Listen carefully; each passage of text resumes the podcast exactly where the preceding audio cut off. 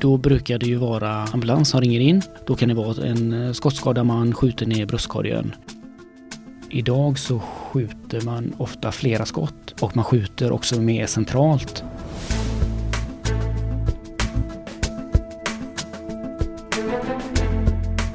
Hej och välkommen till Sahlgrenska podden där vi idag ska prata om skottlossningar i Göteborg och hur det berör arbetet här på Sahlgrenska universitetssjukhuset.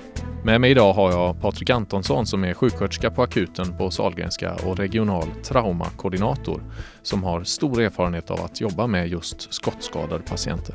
Jag som intervjuar heter Anders Goliger och är kommunikationsdirektör. Välkommen! Tusen tack!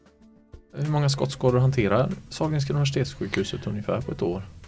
Ja, det är ju någonstans mellan 20 och 40 har det varit eh, de senaste åren. Ökar det eller är det stabilt? Det är ungefär lika många. Men det som man eh, också ser och det är också ser man ute i samhället så här att nu idag så skjuter man ofta flera skott och man skjuter också mer centralt mot vad man gjorde för kanske tio år sedan. Då var det mer armar och ben som var, mm. som var skadade, mer som någon form av markering. Fast nu känns det som att man liksom skjuter mer ja, centralt på kroppen. Eh, kanske för att eh, försvara sig eller för att eh, faktiskt eh, hämnas och ta död på, på sin motståndare. Då. Så var det inte förut skulle jag säga. Ta mig igenom en kväll. Här kommer du en tisdagkväll. Hur går det till? Hur får du veta eller hur får ni veta om du jobbar då att, att nu är det en skottlossning på gång? Då brukar det ju vara mm, en eh, ambulans som ringer in och talar om att eh, det är någonting som har hänt och så får man en rapport ifrån eh, platsen. Då kan det vara en skottskadad man skjuter ner bröstkorgen och så får man också vitala parametrar, puls och blodtryck och lite sånt. Eh, och så förbereder vi oss för att ta emot den patienten. Och så får man ju en eh, beräknad tid när patienten ska komma. 20 minuter eller 10 minuter innan någonstans där i bästa fall. Ju bättre framförhållning desto bättre såklart så man hinner förbereda. Och så slår man ut ett larm och så samlas eh, traumateamet på traumarummet.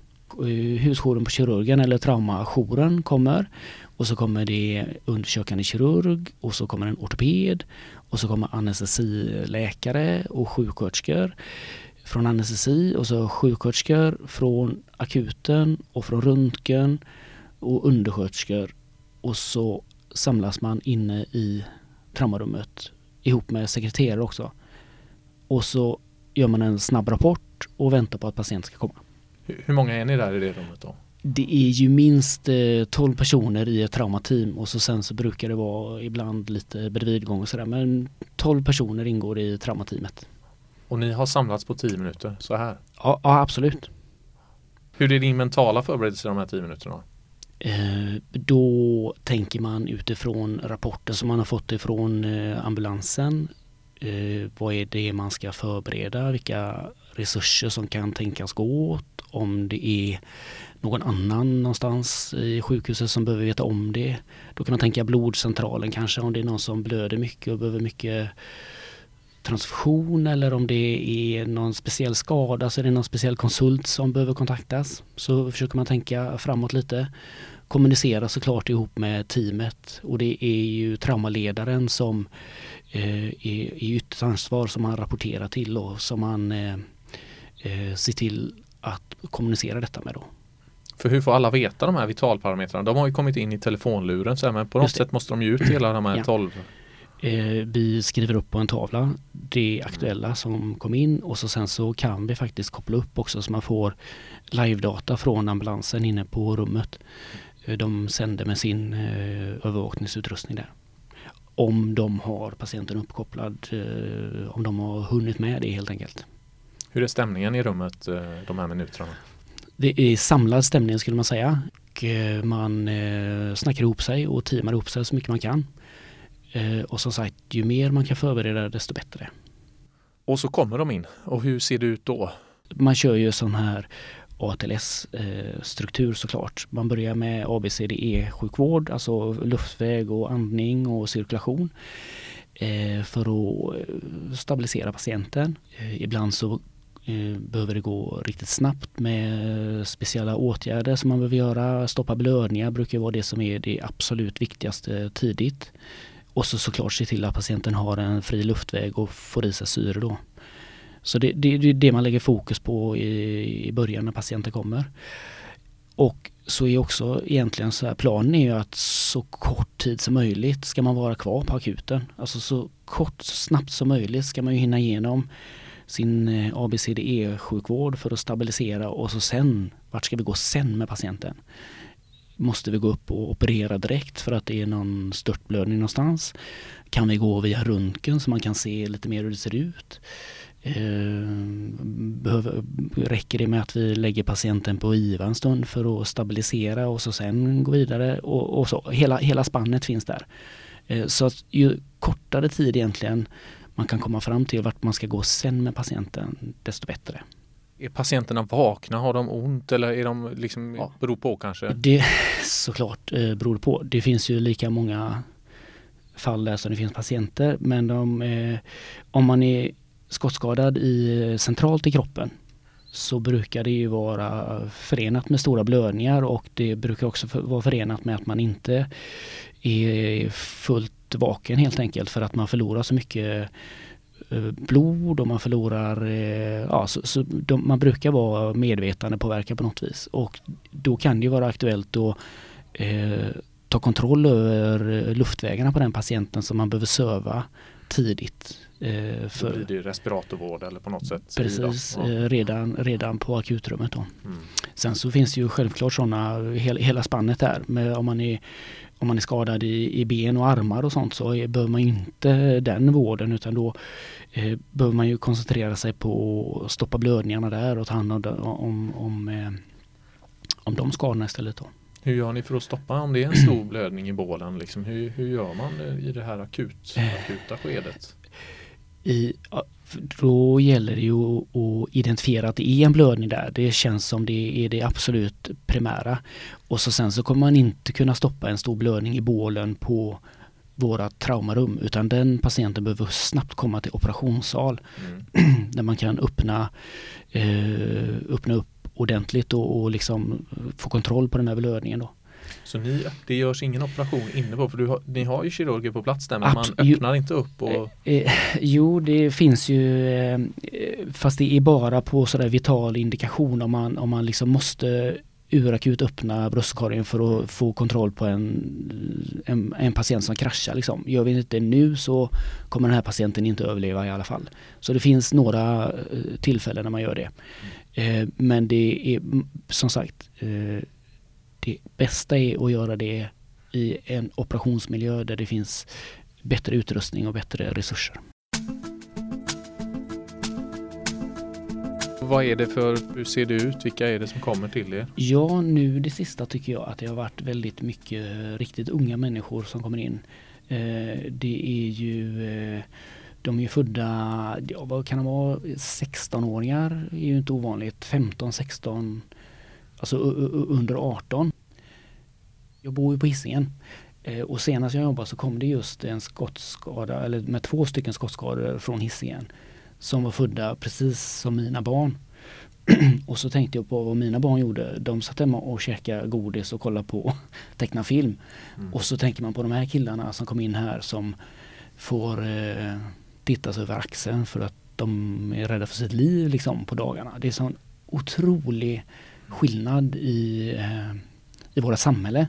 Hur mår du när, du när ni har jobbat med en sån här skottskada då en kväll och det har varit intensivt då inbillar jag mig? Jag har jobbat eh, ganska länge och sett ganska mycket. Så att jag brukar väldigt sällan reagera på eh, skadan i sig eller eh, att det är blodigt. Det är inte det som man reagerar på utan jag tänker mycket mer på hur jobbade vi i teamet. Vad var det som flöt på här? Hur kan vi bli bättre på detta nästa gång?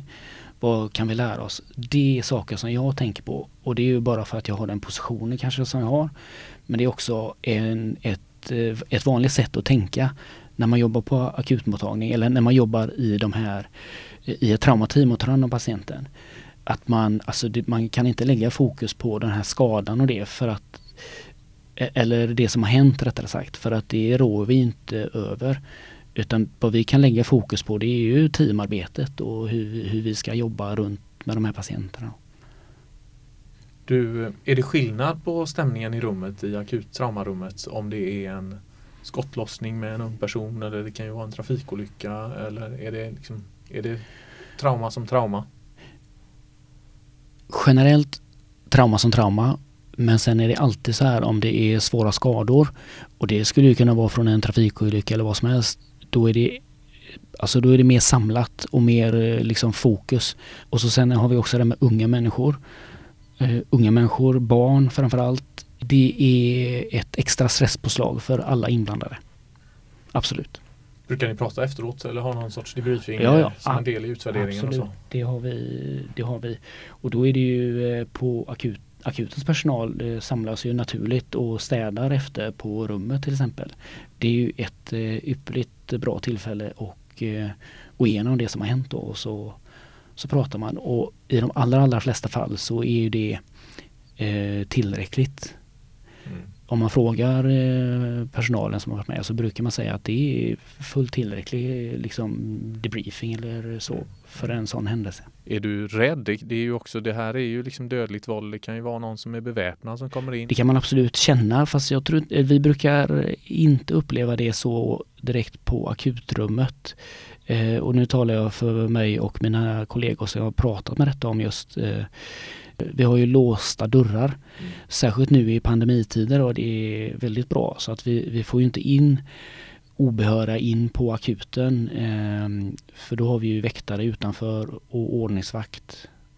Polisen brukar på något vis ha någon patrull. Antingen så kommer de med, eh, alltså åker med eh, samtidigt med ambulansen eller också så kommer de alldeles i anslutning. Det brukar vara, eh, brukar vara så. Så att just den där omedelbara hotet känner man inte på det sättet utan man är mycket mer, jag är mycket mer koncentrerad på eh, alltså jobbet runt patienten. Mm. Du beskrev också hur ni får regelbunden utbildning och jobbar också internationellt för att liksom lära er att ta hand om de här skadorna. Hur, kan du berätta om det arbetet?